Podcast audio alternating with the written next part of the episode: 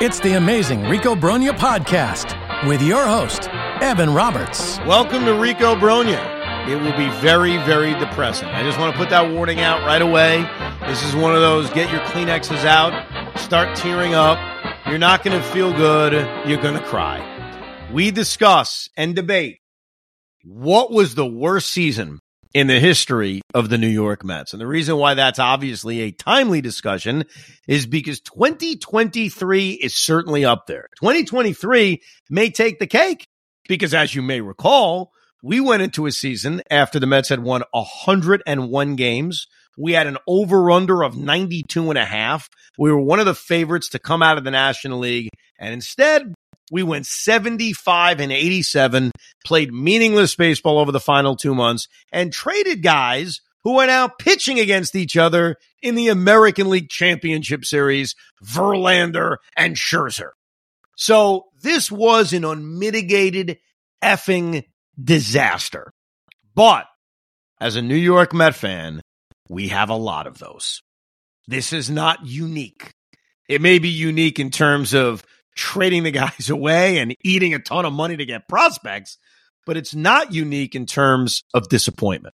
So, full disclosure, I am going 1990 on with this because before that, it's just me kind of regurgitating what my dad told me or what happened in history. You know what I mean? Like how you felt in 1970 after the Mets won the World Series, how you even felt in 1987. I certainly know the stories. Terry Pendleton hitting a big home run in September, Mets Cardinals, David Cone breaking a finger. Like, yeah, there's a lot of examples of disappointments throughout the 60s, the 70s, and the 80s. But I kept this to 1990 and above only because it's something that I can talk about from experience something that I can, my blood will boil and I can say, Hey, I remember how this one felt. This was actually as bad, or this was worse, or this was the worst season ever. So just throwing it out there, we're really starting from 1990 on. Before we get to our picks in terms of worst season ever, we need some background. So let's get a little bit of background. If you go by over unders. And the reason why I find over unders to be interesting in this now legalized gambling world is over unders aren't about just gambling. Over unders are about, hey, this was the expectation for a team. This was the national expectation on how a team would do. We thought they'd win 85 games. We thought they'd win 90 games because I think sometimes as fans, we're delusional. We don't necessarily think the way the world thinks. I'll give you a, decent example about that. Here in New York, it's not baseball related, but the New York Giants. Like the New York Giants are coming off a year uh, after the 2022 season in which they made the postseason and fans were riding high. They had an aggressive offseason. They brought in Darren Waller. And so Giant fans were thinking, hey, we should get better. And yet their over under was seven and a half. Their over under was to be a below 500 team. And what that told me all offseason going into the year, not that the Giants were going to have a bad year. I don't think it told us that, but it told us, hey, no one really believes in the Giants. Like we as fans have greater expectations than what they really are nationally. So I think over-unders are a great indicator on, hey, these were the expectations coming into a season.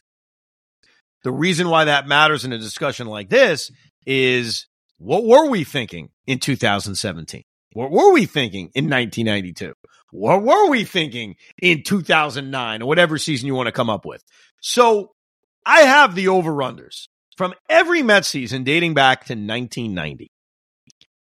In those years, there is a year in which the result was so far away from the over-under that it's the greatest number by far.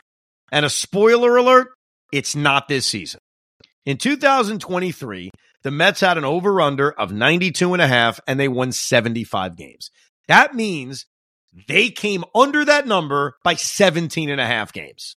The record over the last 25 years, I guess more than that now, 35 years, was 25 games. There was actually a season in which the Mets were seven and a half games worse based on their over under than this past season.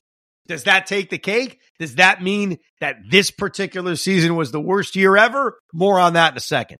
The answer to this trivia question on, hey, what was the biggest disappointing season in terms of over under versus result? Well, that answer is 1993. In 1993, the Mets had an over under of 84. They won 59. They were not quite the worst team money could buy. That was 1992, but they were really the worst team money could buy because 1993 was even worse than the year before. They were 13 games worse than the year of 1992. And what's crazy about 1993 was they had Bobby Bonilla. They had Vince Coleman. They had Howard Johnson. They had Eddie Murray. They had Todd Hundley. They had Jeff Kent. They had Doc Gooden. They had Frank Tanana. You know Frank Tanana? He throws in the 90s and the 70s. He throws in the 70s and the 90s. They had Johnny Franco. They had everything. And then they had a lot of losses. 1993 was, I don't want to say it's my first year remembering baseball, but it's one of my first years remembering baseball. And what a way to start watching baseball. Do you remember 1993, Pete? Like, do you remember watching it? Were you not interested in baseball at that point? Where no, were you? No, dude, I was definitely rocking baseball because I remember that was the Phillies Toronto World Series. I'm thinking it was Philadelphia Toronto 1993. That is I, correct. I go back a little bit further than that, where I remember the slide of Sid Bream into home plate. That's that's the first like playoff run that I was like really locked into. So that was a few years prior to that. But yeah, like I that was I was I was in on on 93 for sure. So the reason why despite the Mets finishing 25 games below their expected win total that year, the reason to me this is not even close to being their most disappointing season, believe it or not, is not even close. Is that I remember 1992. Like 1992, the Mets sucked. They were the worst team money could buy. In fact, in 1992, the Mets made the decision late in the year to trade David Cone. They traded David Cone of the Toronto Blue Jays, as we recall, for Jeff Kent and Ryan Thompson. So the Mets at the end of 1992 had realized, hey, this is a terrible, terrible season. Their GM at the time was Al Harazin. Jeff Torborg was their manager. They decided to, I don't want to say rebuild, but hey, this isn't working.